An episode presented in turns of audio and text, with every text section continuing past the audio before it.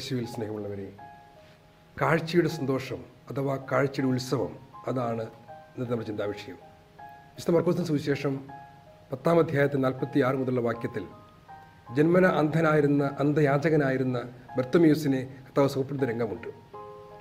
കർത്താവ് ജെറീക്കോയിൽ നിന്ന് തിരിച്ചു പോരുമ്പോൾ ആളുകൾ അവന്റെ ചുറ്റും തിക്കി തിരക്കി കൂടുകയാണ്. ബഹളം കേട്ട് ബർത്തമ്യൂസ് ചോദിച്ചു എന്താണ് ശബ്ദം? കർത്താവ് പോകുന്നു എന്നറിഞ്ഞ ബർത്തമ്യൂസ് ഉറക്കം നിലവിളിച്ചു കർത്താവ് ദാവിദിന്റെ പുത്ര എന്നിൽ കനിയണമേ. മിണ്ടാതിരിക്കാൻ പറഞ്ഞ് ആളുകൾ അവനെ ശാസിച്ചു. മിണ്ടരുത്. പക്ഷെ കൂടുതൽ ഉച്ചത്തിൽ അവൻ വിളിച്ചു. കർത്താവ് ദാവിദിന്റെ പുത്ര എന്നിൽ കനിയണമേ. നടന്നു പോകുന്ന കർത്താവ് അവിടെ നിന്നു. നോക്കി അവനെ വിളിച്ചു. പുറങ്കുപ്പായം ഊരിയെറിഞ്ഞ് അവനടുത്ത് അവനോട് എത്തി അവന് കാഴ്ച ലഭിച്ചു. അവിടെ കൂടിയിരുന്നതൊക്കെ ബർത്തമ്യൂസ് വഴിയിൽ ഇരുത്തപ്പെട്ട അന്ധയാചകനായിരുന്നു. അവന് കാഴ്ചയില്ലാത്തവരാണ്. പുറംപോക്കിലാകപ്പെട്ടവരാണ്. പാപത്തിന്റെയോ കഷ്ടപ്പാടിന്റെ അവസ്ഥയിൽ നിന്ന് ദൈവത്തിൽ അകറ്റ അകറ്റപ്പെട്ടവനാണ്. പക്ഷേ ദൈവം അവന് കാഴ്ച നൽകി. ഒരു കഥ ഓർക്കുകയാണ്. ഒരു ട്രെയിൻ യാത്ര. കുട്ടികൾ അധ്യാപകരുടെ കൂടി ഒരു വിനോദയാത്രയ്ക്ക് പോവുകയാണ്. ട്രെയിൻ സ്റ്റേഷനിൽ നിർത്തിയപ്പോൾ ഒരു യുവാവിനെയും കൂട്ടിക്കൊണ്ട് ഒരു പിതാവ് ട്രെയിനിൽ കയറി. അവരൊരു മൂലയിൽ ഇരുന്നു. ഇരുന്നപ്പോൾ മുതൽ ഈ യുവാവ് അങ്ങോട്ടും ഇങ്ങോട്ടും നോക്കി അകത്തും പുറത്തും നോക്കി ഇതെന്താണ്? എന്താണ്? എന്ന് അച്ഛനോട് ചോദിച്ചു.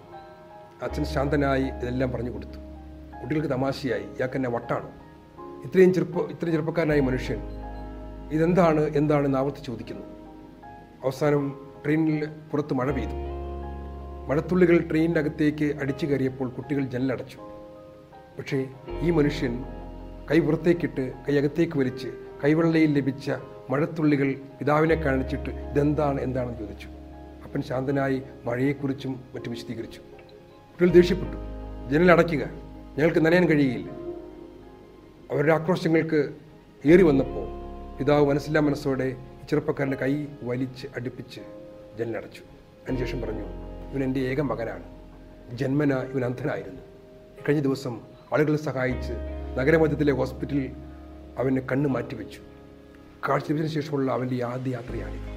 കുട്ടികൾക്ക് സങ്കടമായി അവർ യോവന്റെ കൈ പിടിച്ചു ഒരിടത്തേക്ക് കൊണ്ടുപോയി. അടച്ച ജനലുകൾ തുറന്നു. പ്രകാശവും ലോകവും പ്രപഞ്ചവും മനുഷ്യരും പൂക്കളും പൂപ്പാടവും ഒക്കെ അവർ കാണിച്ചു കൊടുത്തു. കാഴ്ച കണ്ണിൽ കിട്ടിയവന്റെ സന്തോഷം അവരനുഭവിച്ചു പ്രിയ സഹോദരങ്ങളെ കാഴ്ചയുള്ളവൻ കാഴ്ചയില്ലാത്തവന് കാഴ്ചയാവുക അന്ധന്റെ അന്ധത അവന് കുഴപ്പമല്ല പ്രകാശത്തിന്റെ മക്കളാവുക ഈശോ അനുഗ്രഹിക്കട്ടെ.